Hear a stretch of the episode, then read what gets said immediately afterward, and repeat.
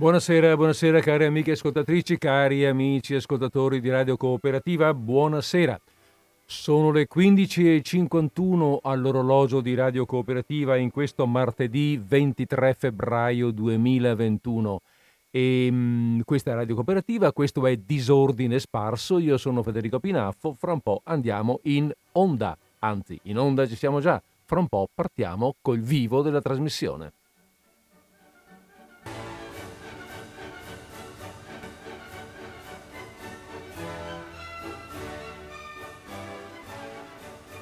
A lei, allora col ecco, vivo della trasmissione abbiamo detto partiamo testè. Ehm, eh, partiamo testè ehm, e diamoci da fare. Abbiamo detto che sono le 15.52 in questo momento l'orologio della radio e quindi siamo in perfetto orario.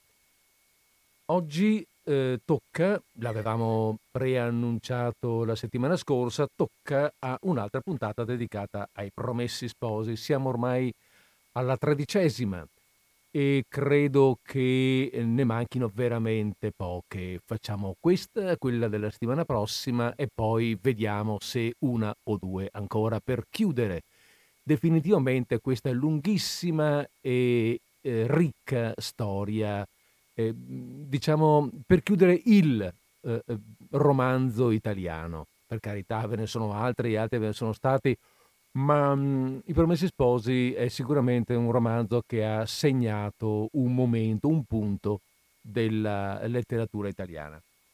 Va bene, allora da dove veniamo? Beh, veniamo da due capitoli centrali del romanzo.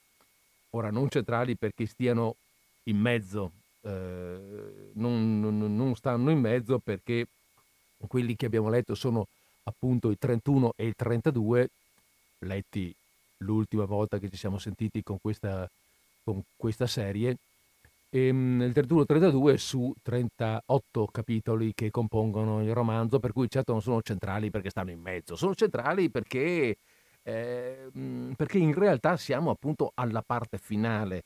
Eh, sono centrali perché hanno una grande importanza, una grande importanza sia storica, perché sono capitoli eminentemente storici, raccontano di un evento storico dettagliato e ricostruito da mm, Alessandro Manzoni, ma anche per la svolta che da questo momento si imprime alla narrazione. Una narrazione che sembrava un po' stallata, si era fermata lì. Eh, a un certo momento abbiamo perso di vista i nostri personaggi, i, i personaggi del romanzo, e siamo partiti con una descrizione della peste in Milano. Uh, Invece adesso la, la narrazione riprende con grande forza drammatica, legata a quello che è appena successo, appunto, a quello, ai, ai forte cambiamento um, sanitario, sì, ma al forte cambiamento sociale che deriva dal cambiamento da, dall'evento sanitario e quindi eh, la narrazione riprende appunto dicevamo con grande forza mh, drammatica appunto. I capitoli, sì, l'avevamo appena detto, sono i 31 e i 32 che sono quelli appunto storici, quelli legati, quelli che raccontano della peste di Milano del 1630. Adesso apriamo il 33 capitolo e si riprende il filo del discorso dei nostri personaggi e da qui non li lasceremo più adesso, fino alla fine eh, evidentemente il contesto, l'ambiente, la situazione eh beh, sono profondamente cambiati. E allora, mm, e allora cominciamo, dai, apriamolo questo capitolo. Ci lasciamo alle spalle un, come dire, le mie attuali parole, ce le lasciamo alle spalle con un po' di musica così e poi attacchiamo con, il, con l'attacco proprio con l'apertura del 34 capitolo.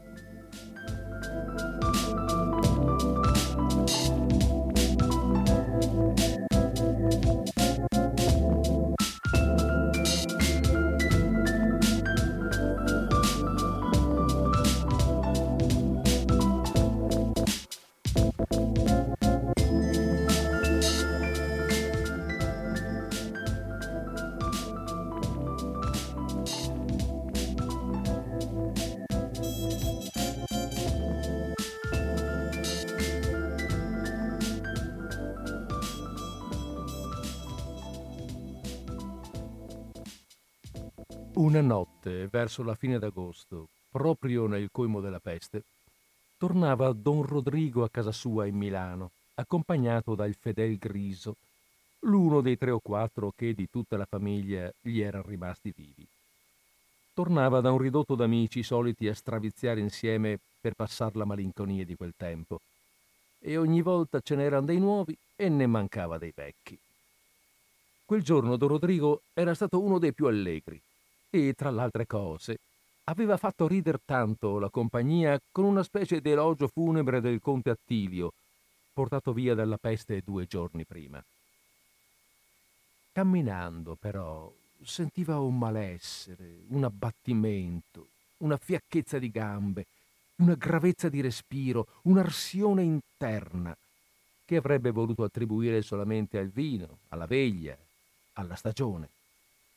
Non aprì bocca per tutta la strada e la prima parola, arrivati a casa, fu d'ordinare al griso che gli facesse lume per andare in camera. Quando ci furono, il griso osservò il viso del padrone, stravolto, acceso, con gli occhi in fuori e lustri lustri, e gli stava alla lontana, perché in quelle circostanze ogni mascalzone aveva dovuto acquistar, come si dice, l'occhio medico. Sto bene, ve, disse don Rodrigo che lesse nel fare del griso il pensiero che gli passava per la mente. Sto benone, ma ho bevuto, ho bevuto forse un po' troppo. C'era una vernaccia, ma con una buona dormita tutto se ne va. Ho un gran sonno.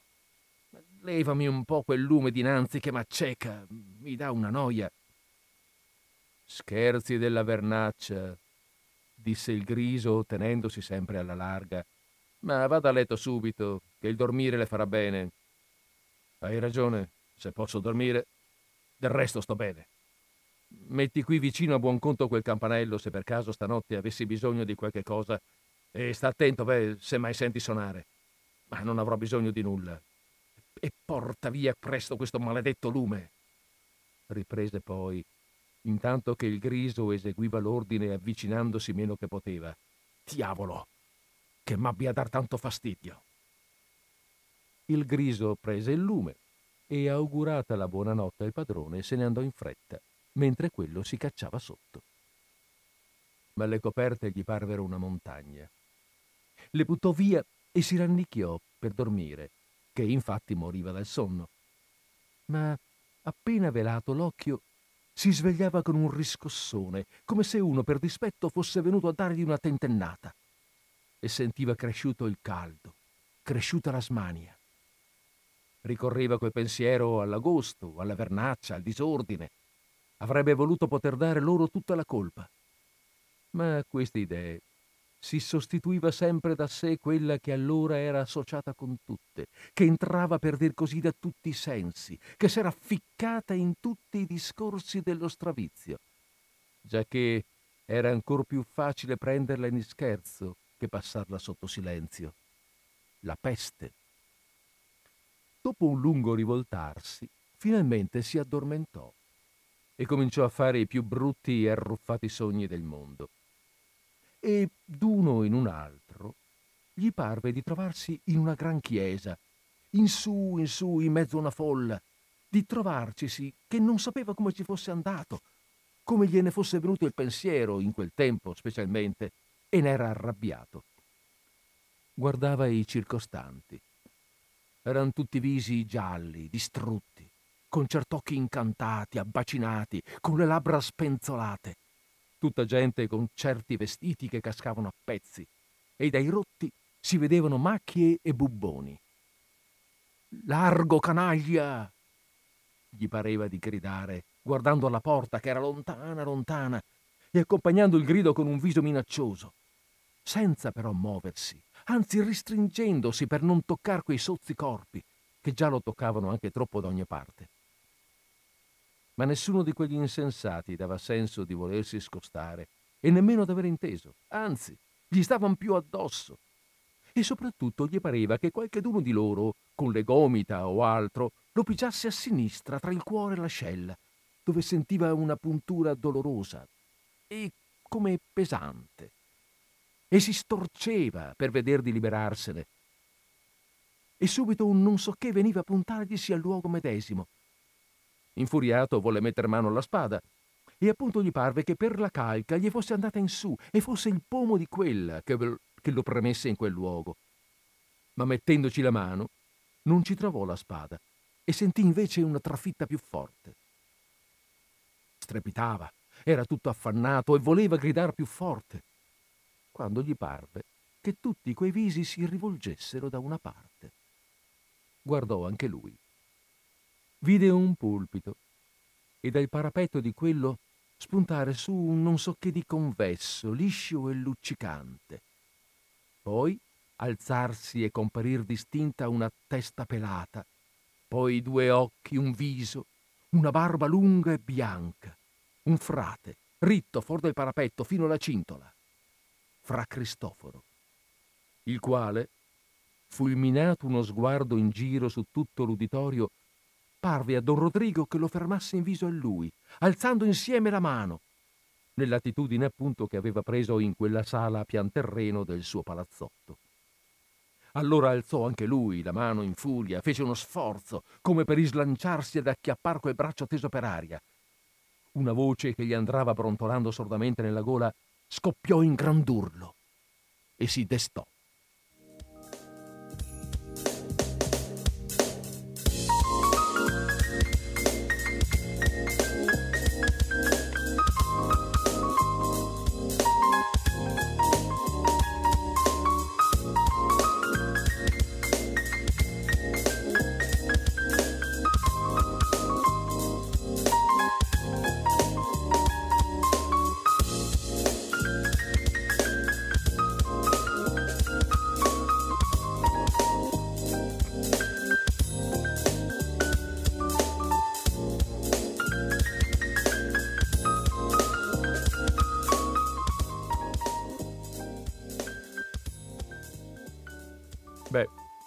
Inutile che continuiamo a leggere per capire cosa è successo.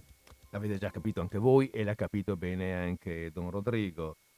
Eh, c'ha la peste addosso, se ne accorge anche perché lì dove sente quel dolore fianco, sul fianco, vicino all'ascella, in realtà c'è un livido, un bubbone paonazzo che è il segno tipico della, un segno esantematico tipico della peste. E, e quel segno della Chiesa, quel sogno della Chiesa e del frate che lo aveva rimproverato nei primi capitoli, non mi ricordo se l'avevamo letta quella pagina, ma nei primi capitoli c'è don, padre Cristoforo che va da Don Rodrigo per, um, per, ammonirlo, per dirgli di lasciare in pace Lucia e hanno uno scontro verbale. E questa memoria, questo momento, questo sogno ricorda proprio quel momento, il momento in cui il frate lo rimproverava e non è altro che, tutto sommato, il suo subconscio, o meglio, se vogliamo, più manzonianamente, diciamo, la sua coscienza, che gli ricorda appunto la morte. E lo richiama al senso che lui ha dato alla sua vita, adesso che è vicino alla morte, appunto. E, ehm, a questo punto Don Rodrigo chiama il fedele Griso, il capo dei... sì, lo ricordiamo, il Griso è il capo dei bravi e c'è questo breve dialogo che vi faccio sentire. Un paio di minuti. Allora lui suona il campanello, arriva il griso, il quale si fermò a una certa distanza dal letto. Guardò attentamente il padrone e s'accertò di quello che la sera aveva congetturato. Griso, disse don Rodrigo rizzandosi stentatamente a sedere, tu sei sempre stato il mio fido. Sì, signore. T'ho sempre fatto del bene. Per sua bontà, di te mi posso fidare. Diavolo. Sto male, Griso. Me ne ero accorto. Se guarisco, ti farò del bene ancor più di quello che te ne ho fatto per il passato. Il Griso non rispose nulla e stette aspettando dove andassero a parare questi preamboli. Non voglio fidarmi d'altri che di te, riprese don Rodrigo. Fammi un piacere, Griso. Comandi, disse questo, rispondendo con la formula solita a quella insolita. Sai dove sta di casa il chiodo chirurgo? Lo so benissimo. È un galantuomo, che chi lo paga bene tien segreti gli ammalati. Va a chiamarlo. Digli che gli darò quattro, sei scudi per visita, di più se ne chiede. Ma che venga qui, subito, e fa la cosa bene, che nessuno se ne avveda. Ben pensato, disse il griso. Vo e torno subito. Senti, griso, dammi prima un po' di acqua. Mi sento un'arsione che non ne posso più. No, signore, rispose il griso. Niente senza il parere del medico. Sono mali bisbetici, non c'è tempo da perdere. Stia quieto, in tre salti son qui col chiodo. Così detto, uscì, raccostando l'uscio. È, notevole questo, questo dialogo perché c'è proprio un fortissimo cambiamento negli atteggiamenti di Don Rodrigo e, e, e c'è una, una, una battuta mh, con, cui, con, cui, Manzoni lo segnala. Quando il, eh, Don Rodrigo dice fammi un piacere, Griso, non ordina, non comanda, fammi un piacere. Non ha mai chiesto il Griso fammi un piacere, Don Rodrigo, gli ha sempre detto fa, fammi un piacere. E Don Rodrigo, eh, pardon, e il Griso risponde comandi, disse questo, rispondendo con la formula solita, cioè la risposta comandi, a quella insolita, fammi un piacere. E qui il, ehm, come dire, Manzoni sottolinea fortemente questo, questo cambio che è dovuto evidentemente alla paura.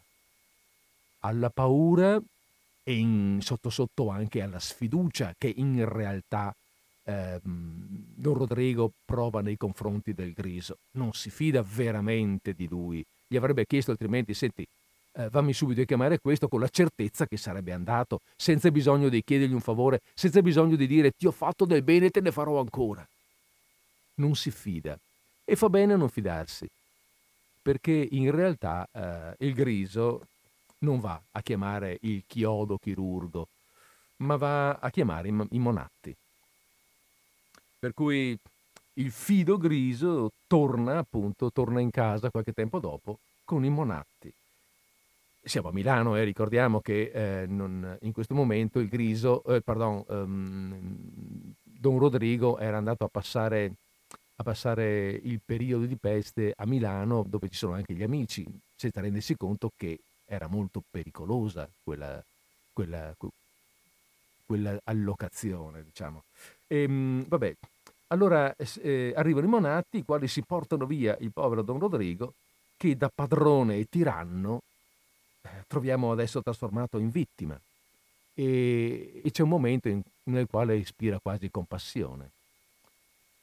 Il griso lo deruba, prende tutto quello che trova, divide con i monatti eh, soldi e vestiti, però la sua ingordigia viene presto punita perché anche lui, toccando la roba del, la roba del padrone, si infetta e morirà di lì a pochi giorni. Bene, a questo punto, punto ci siamo liberati, o meglio Manzoni si è liberato, ci ha liberati, ha liberato i suoi lettori della figura che ricopre, ehm, che, che, ricopre la, la, la, o meglio scusate, del personaggio che ricopre la figura, il ruolo dell'antagonista del romanzo. E adesso però bisogna andare a cercare il protagonista, che è Renzo, il quale Renzo si trova ancora nella Bergamasca. Ma um, dopo un po' di tira e molla, eh, insomma, vabbè, mh, ci sono alcune pagine che descrivono la situazione e mh, batti e ribatti col cugino Bortolo no? che lo vorrebbe trattenere lì, insomma, lui, Renzo, decide che è ora di tornare a casa e cercare Lucia tanto più che lui, Renzo, la peste l'ha avuta e ne è venuto fuori e quindi è immunizzato, per cui si fida a muoversi anche abbastanza liberamente ad andare anche a Milano dove pure la peste è ancora, ehm, eh, come dire, a focolai molto forti. Nel Bergamasco è arrivata ma con meno virulenza. E, e, poi lui spera che nel milanese, data la situazione disperata, la situazione, eh, come dire, anche giuridica, anche legale, sia cambiata, nel senso che hanno altro da pensare che cercare ancora lui. Tutto sommato lui è un pesce talmente piccolo che gliene frega anche poco, hanno altro per la testa. Questo è quello che lui pensa e parte, parte fra l'altro con un, anche con un documento falso, fra virgolette. Cioè vi ricordate che nel Bergamasco aveva preso un nome falso di Antonio Rivolta e si faceva scrivere delle lettere indirizzate ad Antonio Rivolta e va via con una di queste lettere dicendo che appunto è una lettera mia, io sono Antonio Rivolta, casomai gliele avessero chiesta, altri documenti non ha. E così, dopo un paio di giorni di viaggio, Renzo arriva al paesello.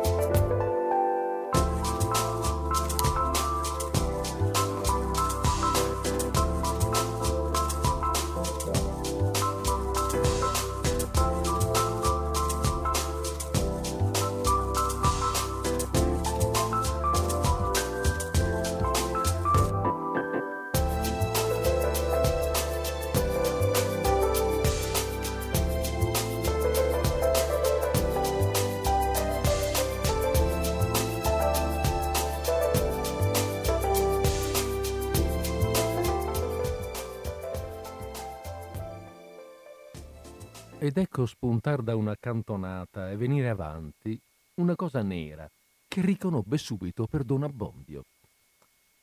Camminava adagio adagio, portando il bastone come chi ne è portato a vicenda, e di mano in mano che si avvicinava, sempre più si poteva conoscere nel suo volto pallido e smunto e in ogni atto che anche lui doveva aver passata la sua burrasca. Guardava anche lui. Gli pareva e non gli pareva.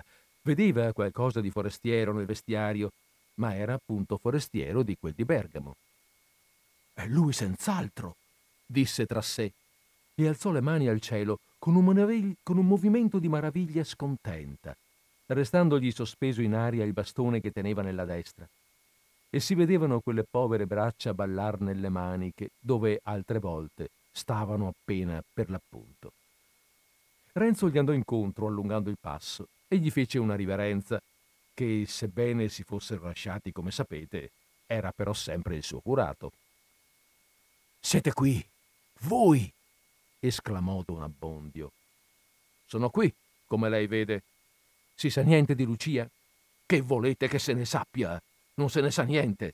È a Milano, seppure è ancora in questo mondo. Ma voi e Agnese è viva? Può essere, ma chi volete che lo sappia? Non è qui? Ma, ma, ma, ma, ma dov'è? È andata a stare nella Valsassina, da quei suoi parenti, a Pasturo, sapete bene, che là dicono che la peste non faccia il diavolo come qui. Ma voi, dico, questa la mi dispiace. E il padre Cristoforo? Eh, è andato via che è un pezzo, ma lo sapevo, me l'hanno fatto scrivere. Domandavo se per caso fosse tornato da queste parti. Ah, giusto, non se n'è mai sentito parlare più. Ma voi? La mi dispiace anche questa. Ma voi, dico! Cosa venite a fare da queste parti per l'amor del cielo? Non sapete che bagatella di cattura? E cosa mi importa? Hanno altro da pensare. Ho voluto venire anch'io una volta a vedere i fatti miei. E non si sa proprio. Ma cosa volete vedere? Che orora non c'è più nessuno, non c'è più niente. E dico, con quella bagatella di cattura, venire qui proprio in paese, in bocca al lupo, c'è giudizio. Fate a modo d'un vecchio che è obbligato ad averne più di voi e che vi parla per l'amore che vi porta. Legatevi le scarpe bene e prima che nessuno vi veda tornate di dove siete venuto. E se siete stato visto, tanto più tornatevene di corsa vi pare che sia aria per voi questa? Non sapete che sono venuti a cercarvi, che hanno frugato, frugato, buttato sottosopra. Lo so, purtroppo, birboni. Ma dunque, ma se le dico che non ci penso. E colui è vivo ancora? È qui? Vi dico che non c'è nessuno, vi dico che non pensiate alle cose di qui, vi dico che... Domando se è qui colui. Oh santo cielo, parlate meglio. Possibile che abbiate ancora addosso tutto quel fuoco dopo tante cose? C'è o non c'è? Non c'è, via. Ma è la peste, figliolo, la peste. Chi è che vada in giro in questi tempi? Se non ci fosse altro che la peste in questo mondo, ah, dico per me, l'ho avuta e son franco. Ma dunque, ma dunque, non sono avvisi questi. Quando se n'è scampata una di questa sorte, mi pare si dovrebbe ringraziare il cielo e lo ringrazio bene, e non andarne a cercare dell'altre, dico. Fate a modo mio. L'ha avuta anche lei, signor curato, se non mi inganno. Se l'ho avuta. Perfida infame è stata. Son qui per miracolo. Basta dire che mi ha conciato in questa maniera che vedete. Ora avevo proprio bisogno di un po' di quiete per rimettermi in tono. Via, cominciavo a stare un po' meglio. In nome del cielo, cosa venite a fare qui? Tornate! Sempre là con questo tornare, lei. Per tornare, tanto non avevo a non muovermi. Dice, cosa venite, cosa venite? Oh bella, vengo anch'io, a casa mia. Casa vostra, mi dica. Ne sono morti molti qui? Eh, eh, esclamò don Abbondio, e cominciando da Perpetua, nominò una filastrocca di persone e di famiglie intere. Renzo s'aspettava purtroppo qualcosa di simile, ma a sentir tanti nomi di persone che conosceva, d'amici, di parenti, stava addolorato col capo basso, esclamando ogni momento Poverino, poverina, poverini. Vedete? continuò don Abbondio, e non è finita. Se quelli che restano non mettono giudizio questa volta e a scacciar tutti i grilli dalla testa, non c'è più altro che la fine del mondo. Non dubiti, che già non fo conto di fermarmi qui. Ah, sia ringraziato il cielo che l'avè entrata. E, e già si intende, fate ben conto di ritornar sul bergamasco. Di questo non si prenda pensiero. Che? Non vorreste già farmi qualche sproposito peggio di questo? Lei non ci pensi, dico, tocca a me. Non sono più un bambino, ho l'uso della ragione. Spero che a buon conto non dirà a nessuno d'avermi visto. È sacerdote, sono una sua pecora. Non mi vorrà tradire. Ho inteso, disse don Abbondio sospirando stizzosamente. Ho inteso. Volete rovinarvi voi e rovinarmi me? Non vi basta di quelle che avete passate voi. Non vi basta di quelle che ho passate io. Ho inteso, ho inteso. E, continuando a borbottar tra i denti quest'ultime parole, riprese per la sua strada.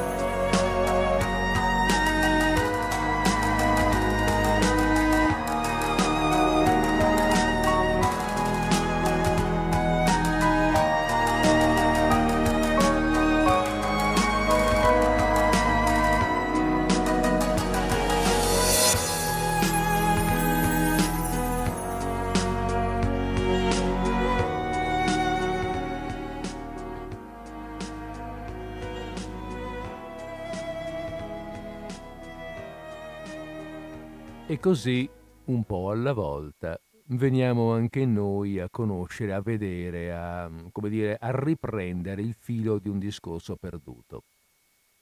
Don Rodrigo, Renzo, Don Abbondio, ma attraverso Don Abbondio sappiamo anche che Perpetua, povera Perpetua, è morta, Agnese è in un paese da un'altra parte, nella Val Sassina, e di Lucia non si sa niente, si sa che è a Milano, di più non si sa.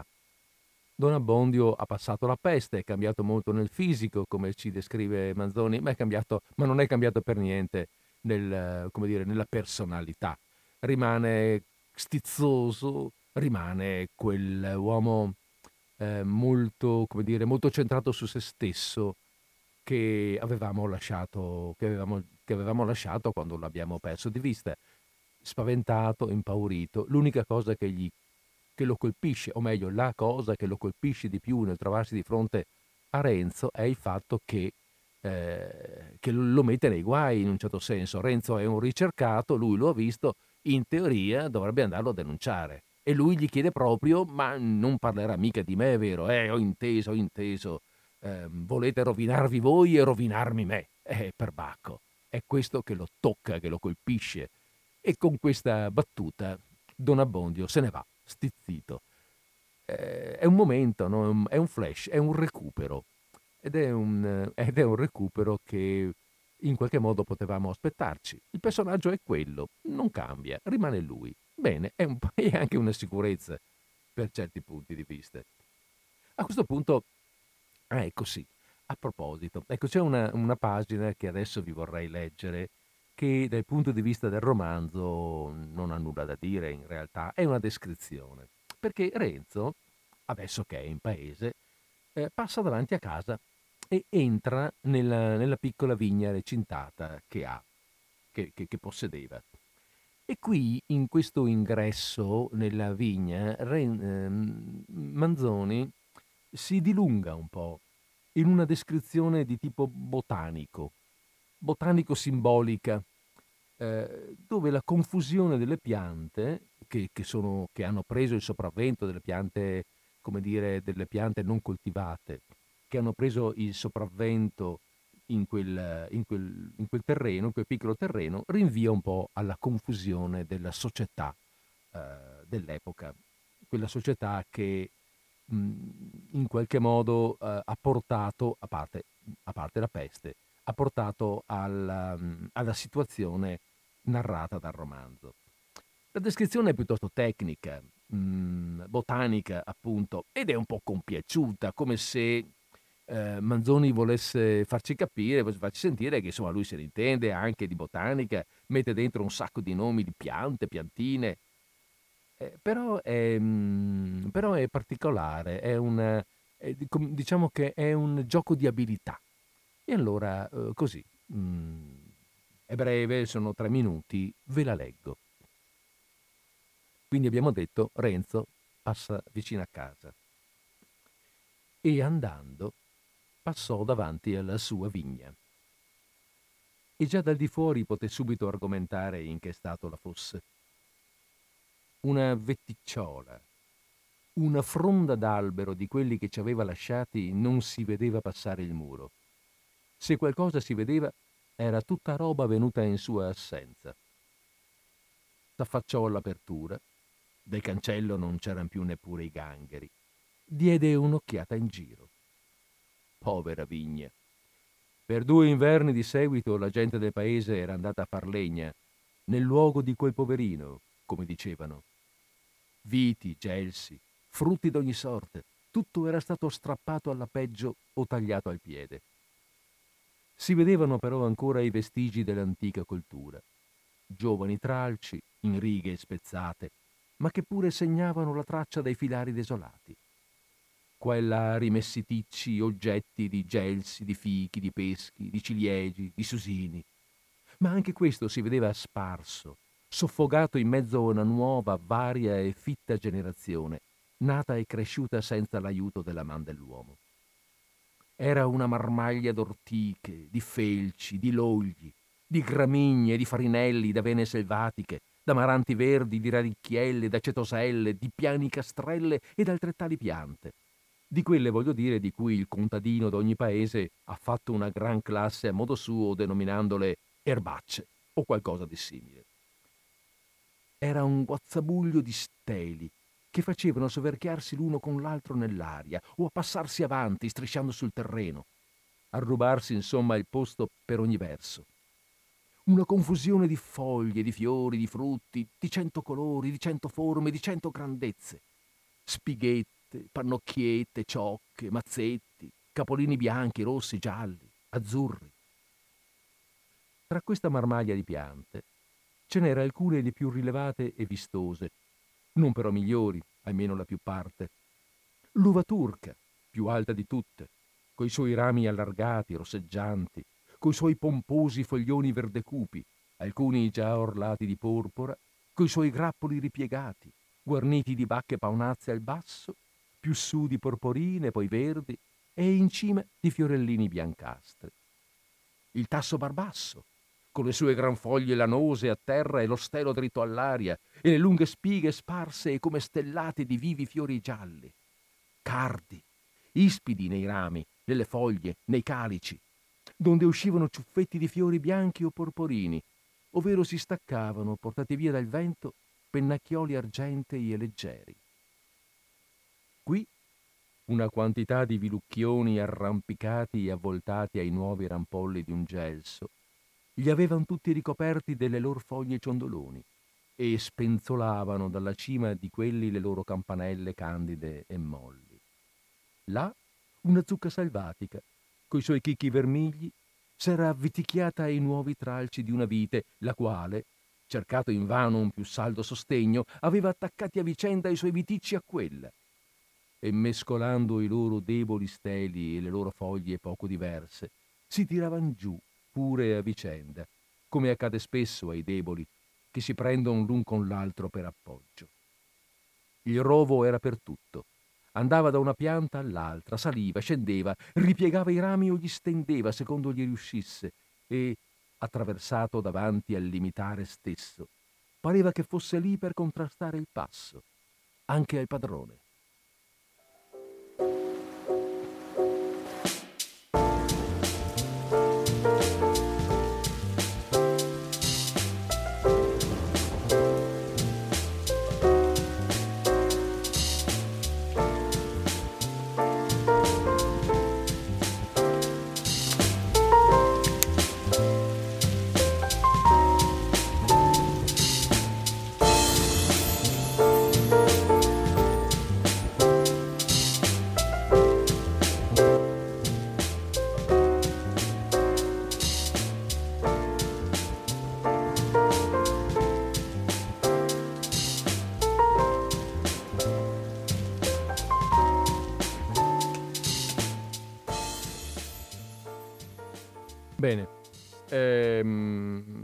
Questa descrizione abbiamo detto, vabbè, scusate, adesso così facciamo due chiacchiere un attimo prima di riprendere la lettura, ho aperto la linea, se sono le 16.30, sono allo 049 880 90 20, se qualcuno vuole condividere un'opinione per qualche minuto la lasciamo aperta, poi riprendiamo la lettura del, del racconto, del romanzo.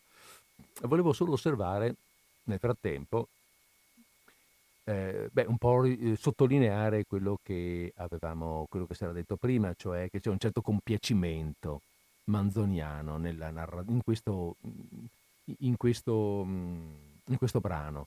Uh, un po' un dire sentite come sono bravo io nelle descrizioni. In realtà anche la lettura non è facilissimo, uh, sono, sono periodi lunghissimi, pochi punti, eh, c'è tutto un passaggio, proprio perché, proprio perché anche il passaggio nostro, il passaggio dell'occhio deve essere molto rapido da una pianta all'altra, anzi veramente quando si guarda con l'occhio si comprende tutto in un colpo. Nello scrivere bisogna, bisogna come dire, mettere un, le cose in fila una dietro l'altra e quindi ehm, lo stesso stile di scrittura con, appunto, con pochi punti e con rapidi passaggi di sguardo deve ser- deve, deve, aiutare a dare la sensazione della, eh, della confusione delle cose.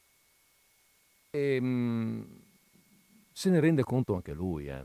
anche il nostro Don Lisander si rende conto che qui, dai, l'ha fatta un po', come dire, sì, insomma, ha voluto un po' farsi vedere, la butta un po' lì e subito dopo mette due righe per dirlo, per non far, perché come dire, non crediate che non sappia di essermi un po' dilungato, però mi piace farlo. Infatti scrive, eh, eh, allora c'è che il rovo, abbiate sentito, sembra, è lì messo per traverso alla soglia, sembra quasi contrastare il passo anche al padrone. Ma questo non si curava ad entrare in una tal vigna, e forse non istette tanto a guardarla quanto noi a farne questo po' di schizzo in realtà, sta dicendo, ci ho messo più io, più io a scrivere queste, questa mezza pagina che non il tempo che è stato Renzo lì a guardare.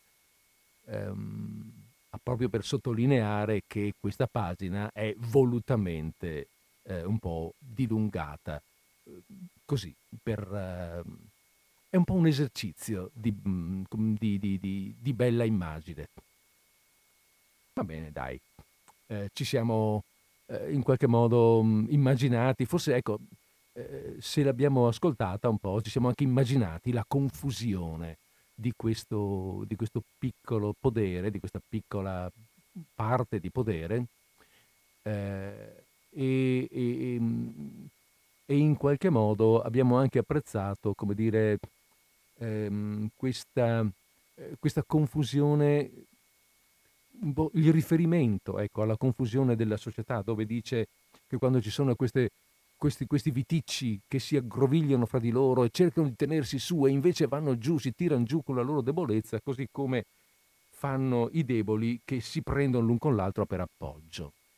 I deboli sono deboli e in questa società eh, nella, quale, nella, quale, Manzoni sta inserendo il suo romanzo, eh, il mondo è fatto di forti e di deboli e i deboli non, non riusciranno mai a raggiungere i forti proprio perché, appunto, sono deboli per carità.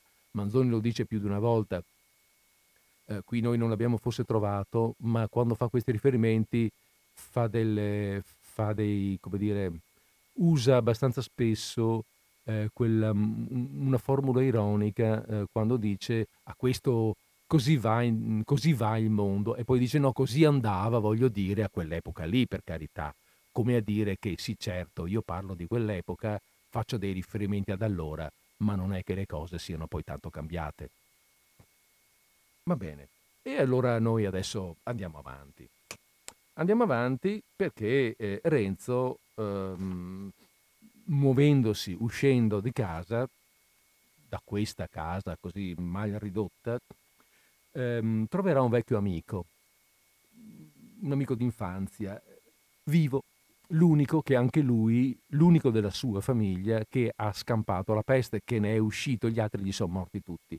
E questo ritrovarsi fra questi due eh, un segno, dà un segno di, di, di, di speranza, ecco, un segno di, amicizia ritrovata, un segno di futuro possibile. Allora da questo amico Renzo passerà la notte e viene a sapere da lui che eh, viene a sapere da lui l'ultimo indirizzo noto di Lucia, e cioè Lucia, sappiamo, abbiamo saputo in paese che è andata a Milano in casa di Don Ferrante XY. E così il giorno appresso Renzo parte per Milano. E siamo così arrivati al capitolo 34. Il capitolo 34 perché con, con questa storia qui, con la partenza appunto di, di, mm, eh, di Renzo per Milano, si chiude il 33 e si apre il 34.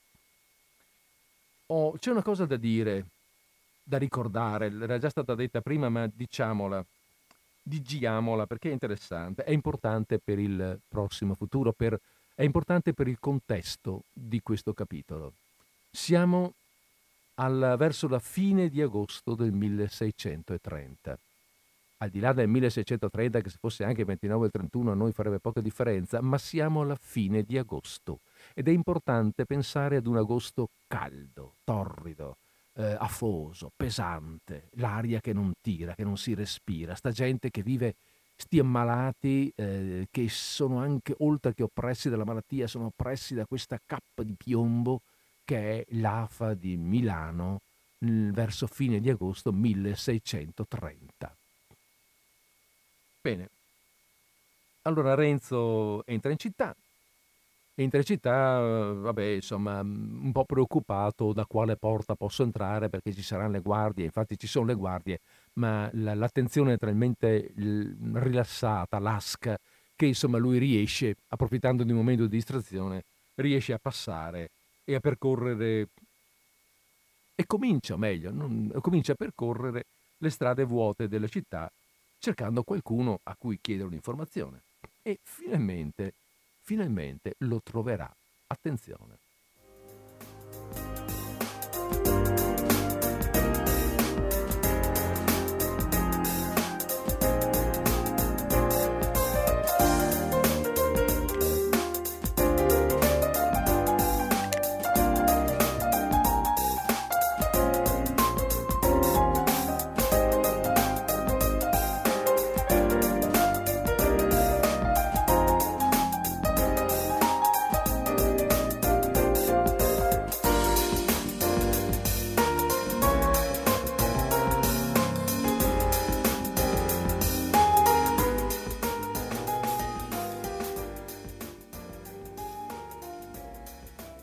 Un cristiano finalmente, disse tra sé, e si voltò subito da quella parte pensando di farsi insegnare la strada da lui.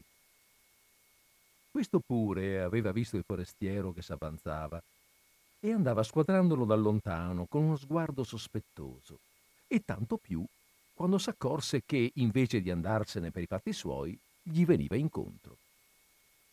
Renzo, quando fu poco distante, si levò il cappello da quel montanaro rispettoso che era e, tenendolo con la sinistra, mise l'altra nel cocuzzolo e andò più direttamente verso lo sconosciuto. Ma questo, stralunando gli occhi affatto, fece un passo addietro, alzò un oderoso bastone e voltata la punta che era di ferro alla vita di Renzo gridò Via, via, via! Oh, oh, oh! oh gridò il giovane anche lui. Rimise il cappello in testa e avendo tutt'altra voglia, come diceva poi quando raccontava la cosa, che di metter sull'ite in quel momento, voltò le spalle a quello stravagante e continuò la sua strada, o, per meglio dire, quella in cui si trovava avviato. L'altro tirò avanti anche lui per la sua, tutto fremente, e voltandosi ogni momento indietro. E arrivato a casa, raccontò che gli si era accostato un untore, con un'aria umile, mansueta, con un viso d'infame impostore, con lo scatolino dell'unto, o l'involtino della polvere, non era ben certo quale dei due, in mano, nel cocuzzolo del cappello, per fargli il tiro, se lui non l'avesse saputo tener lontano. Se mi si accostava un passo di più, soggiunse, l'infilavo addirittura, prima che avesse tempo di accomodarmi me, il birbone. La disgrazia fu che eravamo in un luogo così, così solitario, che se era in mezzo Milano chiamavo gente e mi facevo aiutare ad acchiapparlo. Sicuro che gli si trovava quella scellerata porcheria nel cappello. Ma lì, da solo a solo, mi son dovuto contentare di fargli paura, senza risicare di cercarmi un malanno, perché ah, un po' di polvere poi è subito buttata. E coloro hanno una destrezza particolare e poi hanno il diavolo dalla loro. Ora sarà in giro per Milano. Chissà che strage fa. E finché visse, che fu per molti anni, ogni volta che si parlasse d'un tore ripeteva la sua storia e soggiungeva quelli che sostengono ancora che non era vero non lo vengono a dire a me perché le cose Bisogna averle viste.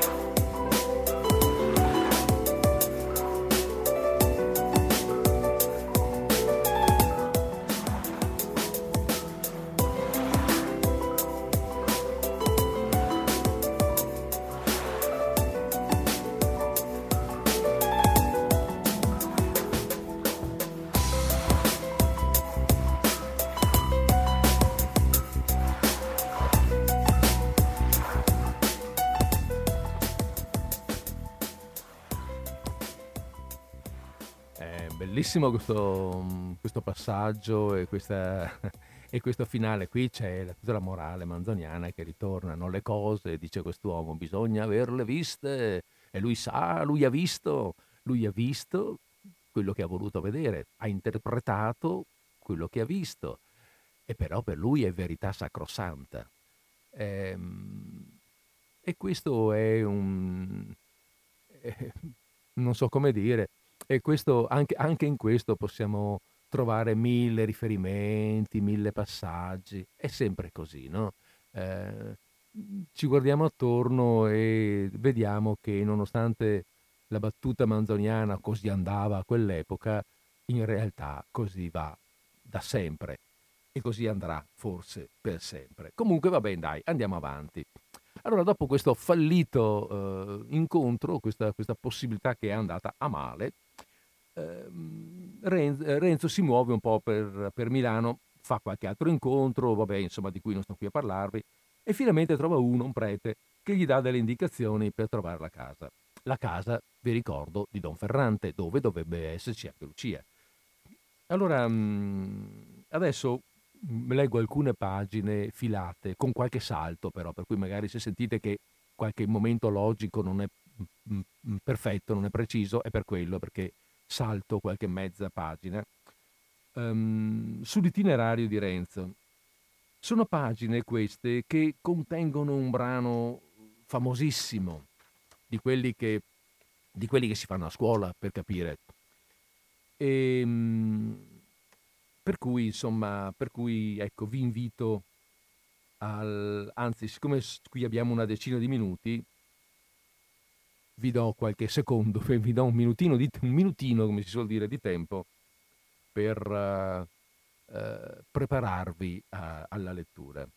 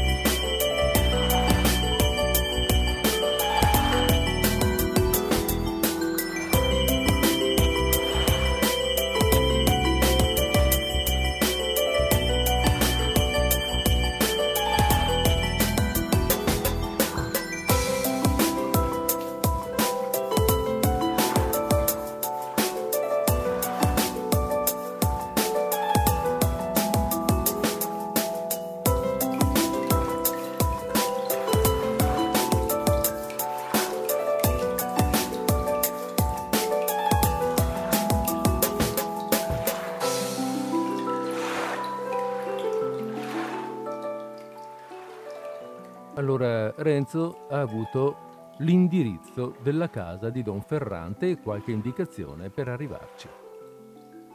Quel nome della strada, quella traccia del cammino, l'aveva messo così sottosopra. Era l'indizio che aveva desiderato e domandato e del quale non poteva far di meno. Né gli era stato detto nient'altro da che potesse ricavare nessun augurio sinistro. Ma che volete? Quell'idea un po' più distinta di un termine vicino, dove uscirebbe da una grande incertezza, dove potrebbe sentirsi dire è viva o sentirsi dire è morta. Quell'idea lo aveva così colpito che in quel momento gli sarebbe piaciuto di trovarsi ancora al buio di tutto, d'essere al principio del viaggio, di cui ormai toccava la fine. Raccolse però le sue forze e disse a se stesso, Eh, se principiamo ora a fare il ragazzo, come andrà?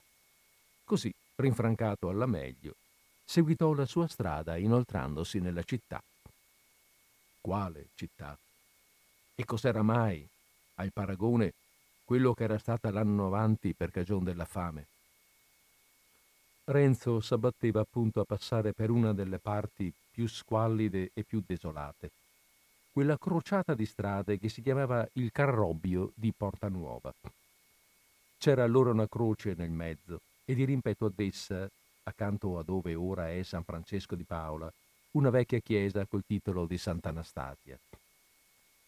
Tanta era stata in quel vicinato la furia del contagio e il fetore dei cadaveri lasciati lì, che i pochi rimasti vivi erano stati costretti a sgomberare.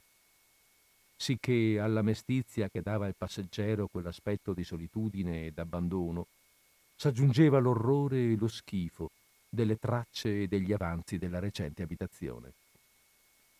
Renzo affrettò il passo, facendosi coraggio col pensiero che la meta non doveva essere così vicina e sperando che, prima di arrivarci, troverebbe mutata almeno in parte la scena. E infatti, di lì a non molto riuscì in un luogo che poteva pur dirsi città di viventi.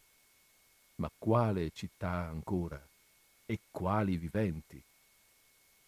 Serrati per sospetto e per terrore tutti gli usci di strada, salvo quelli che fossero spalancati per essere le case disabitate o invase. Altri inchiodati e sigillati per essere nelle case morta o ammalata gente di peste. Altri segnati di una croce fatta col carbone, per indizio ai monatti che c'erano dei morti da portar via. Il tutto più all'avventura che altro, secondo che si fosse trovato piuttosto qua che là un qualche commissario della sanità o altro impiegato che avesse voluto eseguire gli ordini o fare un'angheria. Per tutto cenci e più ributtanti dei cenci, fasce marciose, strame ammorbato o lenzuoli buttati dalle finestre. Talvolta corpi o di persone morte all'improvviso nella strada e lasciati lì finché passasse un carro a portarle via o cascati dai carri medesimi, o buttati anch'essi dalle finestre.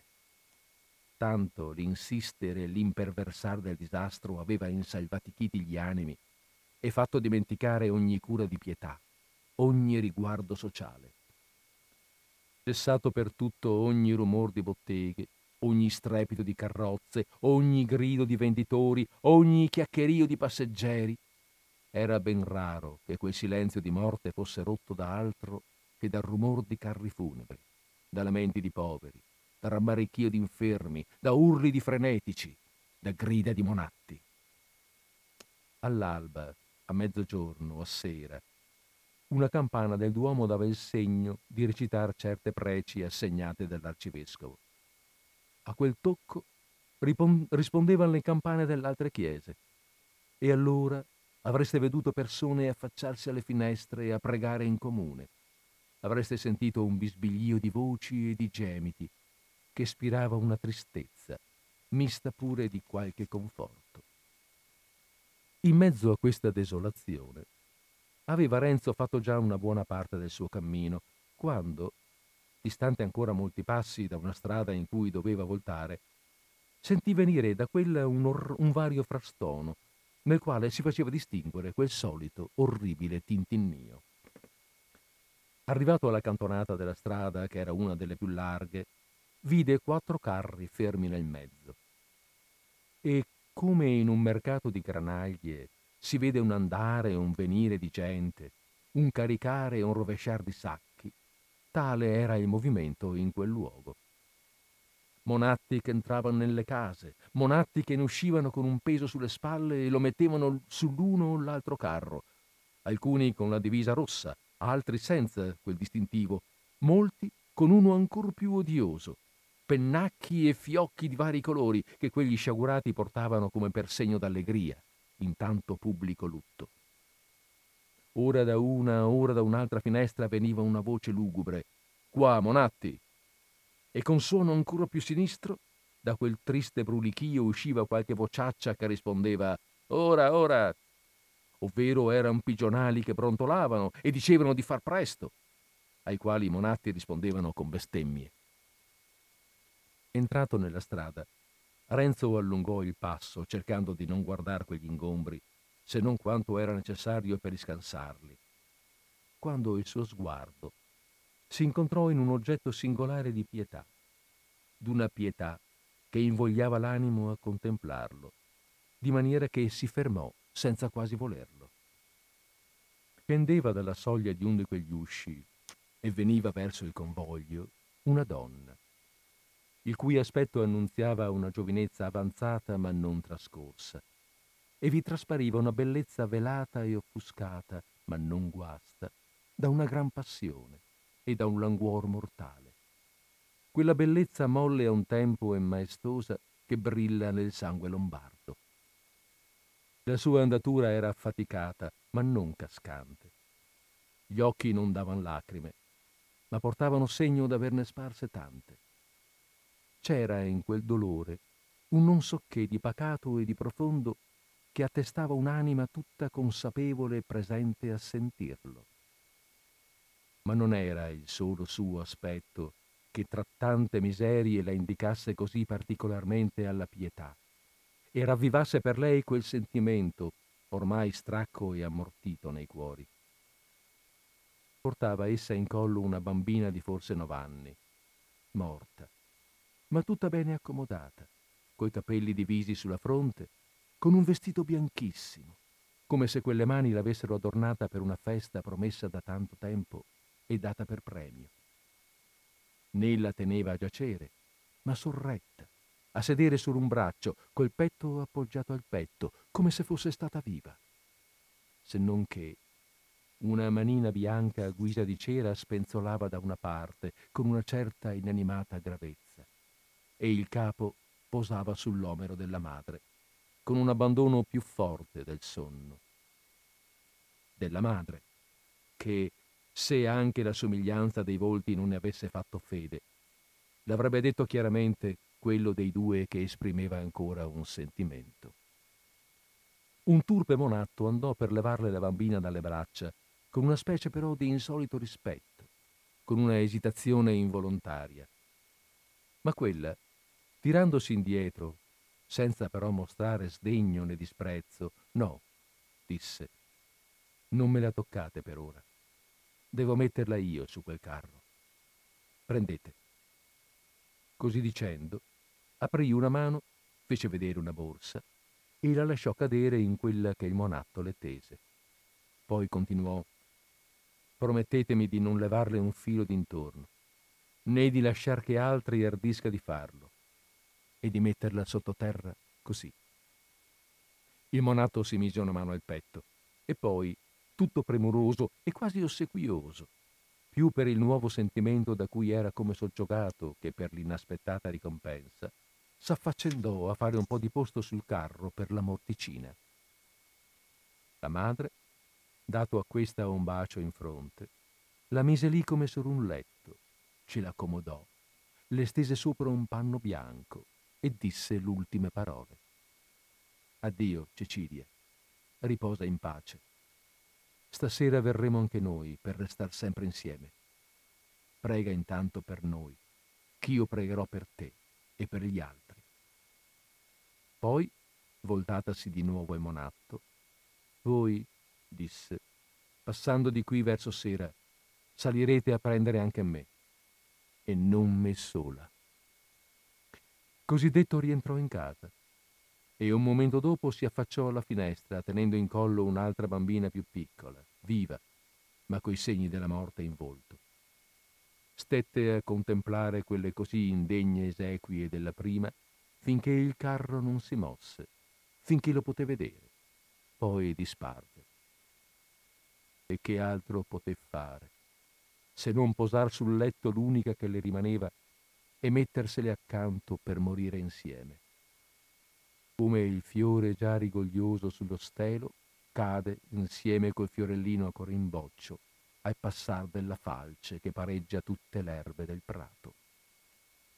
Oh Signore, esclamò Renzo, esauditela, tiratela a voi lei e la sua creaturina, hanno patito abbastanza. Hanno patito abbastanza.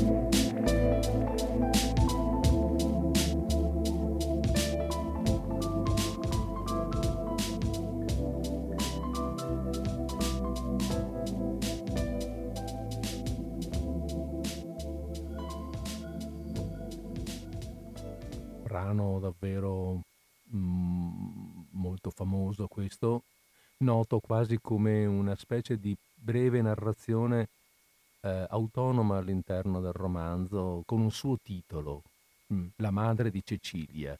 Eh, appare in, in, un sacco di antologie, ai miei tempi in tutte direi, ehm, ed è un brano effettivamente eh, molto alto, un brano lirico, elegiaco, un brano di prosa poetica in cui Manzoni eh, mette insieme più cose, sentimenti diversi. C'è, come lui stesso dice all'inizio, la pietà, ma c'è anche un'ammirazione, c'è una descrizione veramente mirabile di questa figura di donna.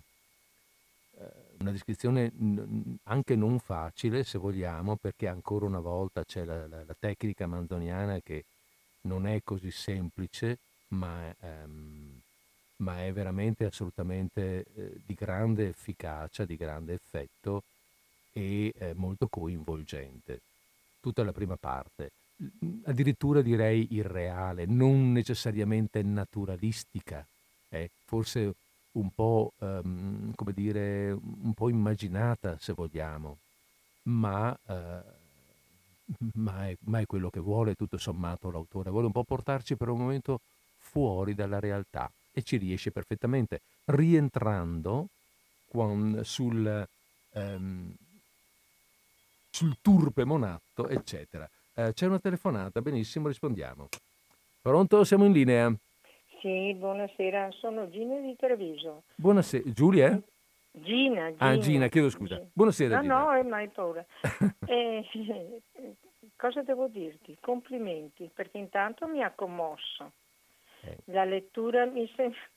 Scusa, eh, Mm. quando tu hai, hai letto della mamma che aveva nelle braccia la bambina Certo. morta, eh, devi pensare che eh, siccome c'è stato un fatto qua a Treviso col bombardamento, adesso non è che voglia divagare, e appunto questa sta mamma camminava con la bambina morta e la bambina non aveva neanche la testa perché s'erano Petrina. in pra- con lo spostamento d'aria del coso. Te puoi immaginare cosa io ho pensato in quel momento.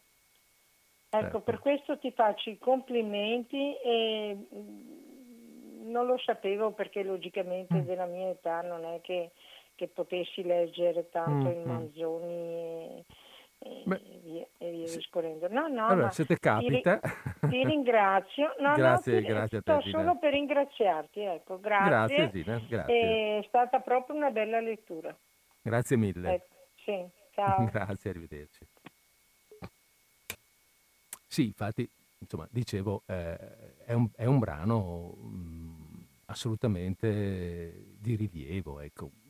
E dicevamo che pur essendo in prosa, ma è una prosa di forma poetica, che appunto porta un po' fuori dalla realtà, eh, che comincia ad un certo momento, è molto chiaro, anche proprio sembra quasi messo in, come dire, messo in, in cornice. Comincia dalla frase scendeva dalla soglia di uno di quegli usci e finisce con quello dei due che esprimeva un sentimento, cioè è proprio in cornice. Finito questo momento, un turpe monato and- andò per levarle la bambina dalle braccia. Rimaniamo sempre nei temi, cioè con una tecnica elevata, insomma Manzoni è uno che scrive bene, c'è poco da fare, è uno dei maestri della lingua italiana, dei, dei padri anche della lingua italiana, però c'è un passaggio forte, immediato, eh, non- non- qui è finita, qui è finito un certo, momento, un certo momento e adesso ne comincia un altro, andiamo avanti col resto. Bene, allora letto questo pezzo che, che è così, così, così importante, eh, Renzo arriva eh, finalmente alla casa di Don Ferrante. Arriva alla casa di Don Ferrante e comincia a battere, eh, si attacca al battaglio della porta. Immaginiamo, siamo nel 600, quindi non c'è il campanello, c'è eh, solo questo portone i grandi bat- e il, battaglio, il martello, dice Manzoni per la verità, si attacca il martello della porta e comincia a battere, batti, batti, batti, tutto chiuso, ma a un certo momento una finestra si apre. E lui chiede informazioni, dice, ma Lucia, eh, è quello che vuole sapere lui, è qui Lucia. Noi sappiamo che, o sapremo, che eh, sia Don Ferrante, che tutti hanno preso la peste. Don Ferrante e Donna Prassede sono morti, Lucia è stata portata al lazzaretto. Lo sapremo noi dopo, ma per il momento non lo sappiamo. Ehm, in questo gran battere del, del martello si apre finalmente una finestra e viene fuori una donna che con, eh, come dire, seccata, con- in malo modo, gli dice appunto che Lucia è stata portata al lazzaretto. Poi gli sbatte la finestra in faccia e non si fa più vedere. Renzo, Renzo ci rimane male. Vediamo quanto male ci rimane Renzo. Afflitto della nuova e arrabbiato della maniera, Renzo afferrò ancora il martello e così appoggiato alla porta andava stringendolo e storcendolo, l'alzava per picchiar di nuovo la disperata, poi lo teneva sospeso. In questa agitazione si voltò per vedere se mai ci fosse d'intorno qualche vicino, da cui potesse avere forse qualche informazione più precisa, qualche indizio, qualche lume.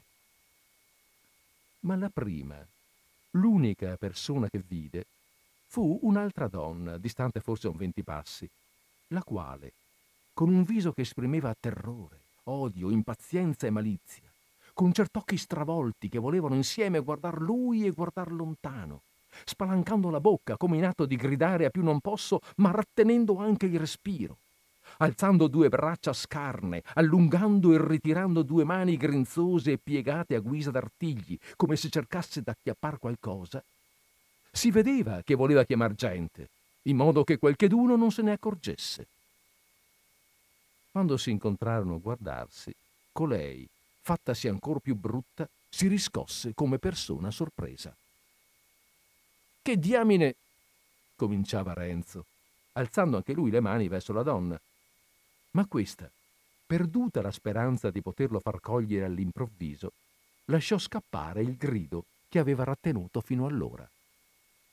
L'untore! Dagli! Dagli! Dagli all'untore! Chi? Io! Oh, strega bugiarda, sta zitta! gridò Renzo e fece un salto verso di lei per impaurirla e farla chetare. Ma s'avvide subito che aveva bisogno piuttosto di pensare ai casi suoi. Allo strillar della vecchia accorreva gente di qua e di là. Non la folla che in un caso simile sarebbe stata tre mesi prima, ma più che abbastanza per poter fare d'un uomo solo quel che volessero. Nello stesso tempo s'aprì di nuovo la finestra e quella medesima sgarbata di prima ci si affacciò questa volta e gridava anche lei Pigliatelo, pigliatelo, che deve essere uno di quei birboni che vanno in giro a unger le porte dei galantuomini. Renzo non istette lì a pensare. Gli parve subito miglior partito sbrigarsi da coloro che rimanere a dir le sue ragioni. Diede un'occhiata a destra e a sinistra da che parte ci fosse men gente e svignò di là. Respisse con un urtone uno che gli parava la strada. Con un gran punzone nel petto fece dare indietro otto o dieci passi un altro che gli correva incontro. E via di galoppo, col pugno in aria, stretto, nocchiuto, pronto per qualunque altro gli fosse venuto tra i piedi. La strada davanti era sempre libera, ma dietro le spalle sentiva il calpestio e più forti del calpestio quelle grida amare. Dagli, dagli all'untore! Non sapeva quando fossero per fermarsi, non vedeva dove si potrebbe mettere in salvo. L'ira divenne rabbia, l'angoscia si cangiò in disperazione e, perso il lume degli occhi, mise mano al suo coltellaccio, lo sfoderò, si fermò sui due piedi, voltò indietro il viso più torvo e più cagnesco che avesse fatto i suoi giorni e col braccio teso, brandendo in aria la lama luccicante, gridò Chi ha cuore venga avanti, canaglia! Che lungerò io davvero con questo. Ma con maraviglia e con un sentimento confuso di consolazione, vide che i suoi persecutori s'eran già fermati e stavano lì come titubanti, e che, seguitando a urlare, facevano con le mani per aria certi cenni da spiritati, come a gente che venisse di lontano dietro a lui. Si voltò di nuovo e vide che il gran turbamento non glielo aveva lasciato vedere un momento prima, un carro che s'avanzava, anzi, una fila di quei soliti carri funebri col solito accompagnamento. E dietro, a qualche distanza, un altro mucchietto di gente che avrebbero voluto anche loro dare addosso all'untore e prenderlo in mezzo, ma erano trattenuti da quell'impedimento medesimo. Vistosi così tra due fuochi, gli venne in mente che ciò che era terrore a coloro poteva essere a lui di salvezza. Pensò che non era tempo di farlo schizzinoso. Rimise il coltellaccio nel fodero, si tirò da una parte, prese la rincorsa verso i carri, passò il primo e adocchiò nel secondo un buono spazio vuoto. Prende la mira, spicca un salto e su, piantato sul piede destro, col sinistro in aria e con le braccia alzate. Bravo, bravo! Esclamarono una voce i monatti, alcuni dei quali seguirono il convoglio a piedi, altri erano seduti sui carri, altri, per dire l'orribil cosa com'era, sui cadaveri, trincando da un gran fiasco che andava in giro. Bravo, bel colpo! Sei venuto a metterti sotto la protezione dei monatti? Fa conto d'essere in chiesa, gli disse uno dei due che stavano sul carro dove era montato. I nemici all'avvicinarsi del treno, avevano i più voltate le spalle e se ne andavano, non lasciando di gridare Dagli, dagli, all'untore! Qualcuno si ritirava più adagio, fermandosi ogni tanto, e voltandosi con versacci e con gesti di minaccia a Renzo, il quale dal carro rispondeva loro dibattendo i pugni in aria. Lascia fare a me, gli disse un monatto. E strappato d'addosso un cadavere un laido cencio, lo annodò in fretta e presolo per una delle cocche lo alzò come una fionda verso quegli ostinati e fece le viste di buttarglielo dietro, gridando Aspetta, canaglia! A quell'atto fuggirono tutti inorriditi e Renzo non vide più che schiene di nemici e calcagni che ballavano rapidamente per aria a guisa di, di gualchiere. Tra i monatti s'alzò un urlo di trionfo, uno scoscio procelloso di risa, un uh prolungato come per accompagnar la fuga. Ah, vedi se noi sappiamo proteggere i galantuomini? disse a Renzo quel monatto. Val più uno di noi che cento di quei poltroni. Certo, posso dire che vi devo la vita, rispose Renzo, e vi ringrazio con tutto il cuore. Di che cosa? disse il monatto. Tu lo meriti. Si vede che sei un bravo giovine. Fai bene a ungere questa canaglia.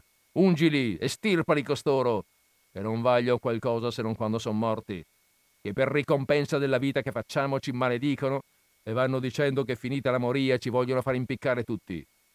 Hanno a finir prima loro che la moria, e i monatti hanno a restar soli a cantar vittoria e a sguazzar per Milano.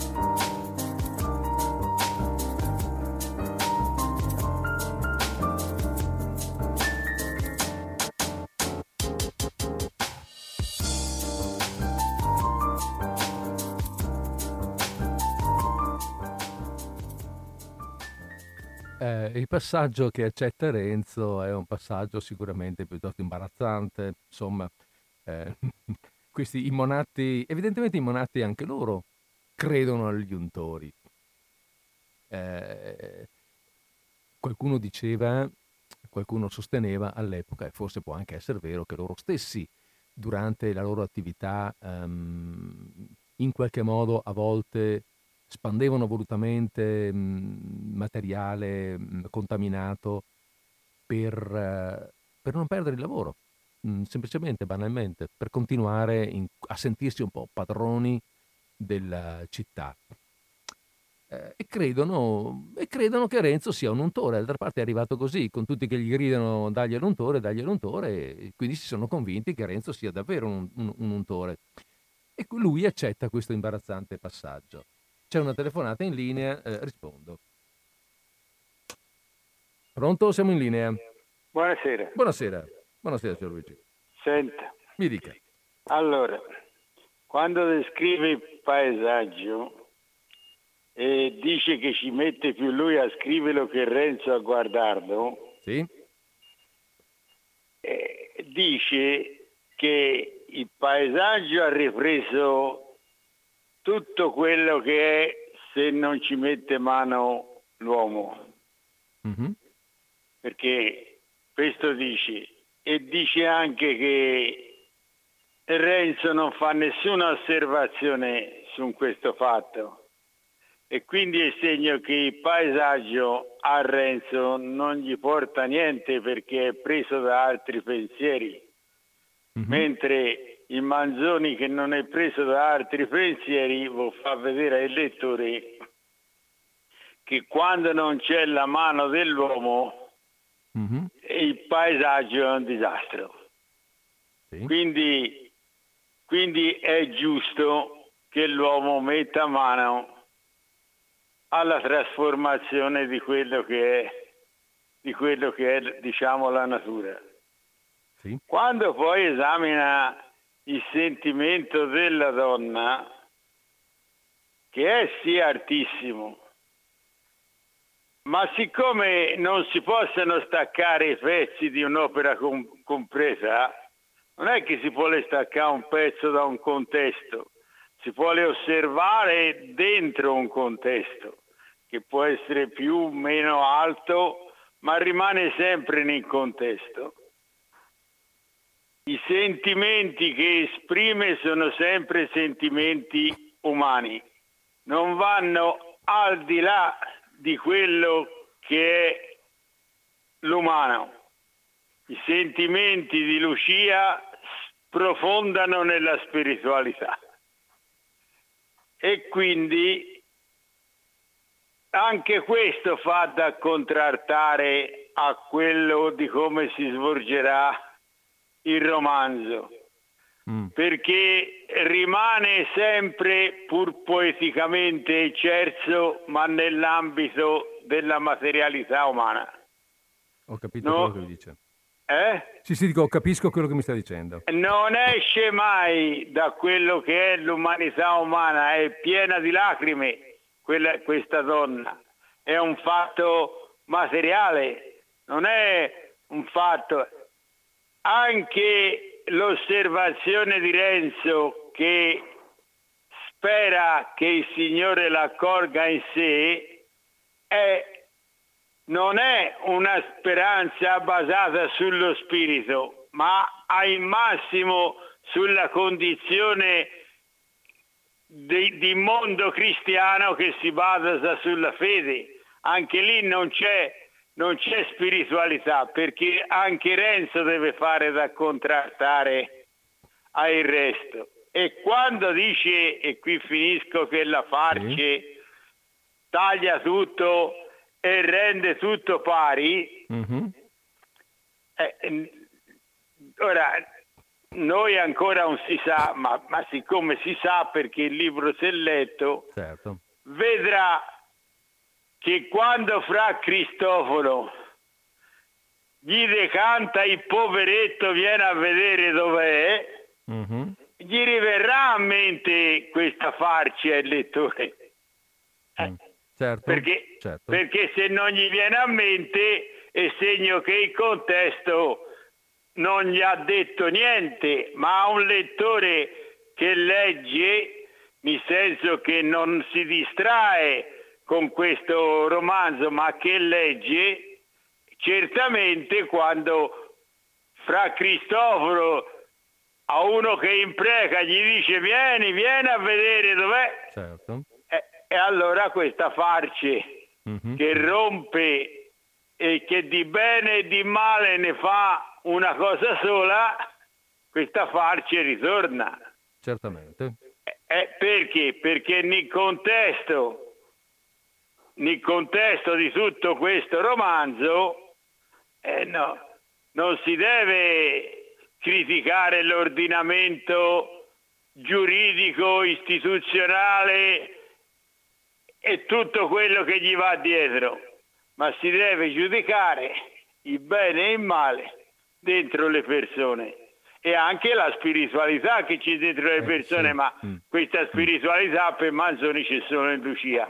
Io, io la saluto e buonasera. La ringrazio, buonasera. Ecco, eh, beh, abbiamo fatto 17-17, non, eh, vabbè, mi fermo qui con la lettura, beh, avrei avuto altri tre minuti, ma la facciamo settimana prossima. Ehm, ecco, c'è qualcosa però che eh, mi ha un po' risvegliato alla memoria questo intervento del nostro ascoltatore, il signor Luigi, che ringrazio. Ehm, e cioè dove si dice del, parla di una spiritualità che non si sente in questa donna, non sono così d'accordo perché la rassegnazione di questa donna le viene dallo spirito. Comunque, scusate, ho una, ho una una telefonata, rispondo. Pronto? Siamo in linea. Buonasera, sono la Luisa. Buonasera Luisa. Eh, fantastico. Quello che sta facendo è fantastico. Cioè, dicevo, la, la donna e rappresenta la mamma italiana o no? Secondo me, cioè che è nella mentalità proprio dell'italiano, era se vogliamo, perché in questi ultimi decenni le cose sono molto cambiate anche per le donne. Ma questa figura di donna rappresenta proprio la mamma, come viene intesa eh, soprattutto la mamma italiana. Grazie, buongiorno. grazie allora Luisa, buongiorno, grazie. Ehm, beh, eh, adesso devo chiudere la linea, scusate, ma ehm, fra un minuto ci dobbiamo lasciare. Eh, sì, io credo che è qualcosa di più, ecco, che la mamma italiana in generale. Qui c'è, eh, eh mm, come dire, è un po' quello che stavo cercando di dire anche prima in realtà.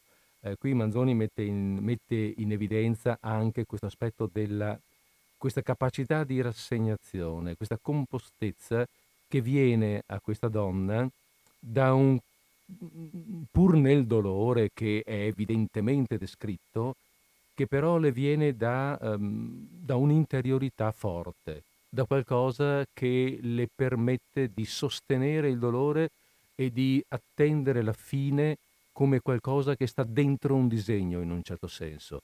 Qui Manzoni il suo sentimento religioso lo mette, anche se magari qualcuno, non so, potremmo essere d'accordo o meno, ma io qui lo sento, lo sento proprio eh, come dire, incombente in un certo senso, eh, pregnante, ecco, eh, si usa spesso questa parola, pregnante, con mille significati, ecco, qui invece no, è, impregnato di questo sentimento, secondo me, questa, questa pagina. Vabbè, scusate, abbiamo fatto 17 eventi, ci sentiamo martedì prossimo, vi auguro una buona conclusione di giornata, una buona conclusione di settimana.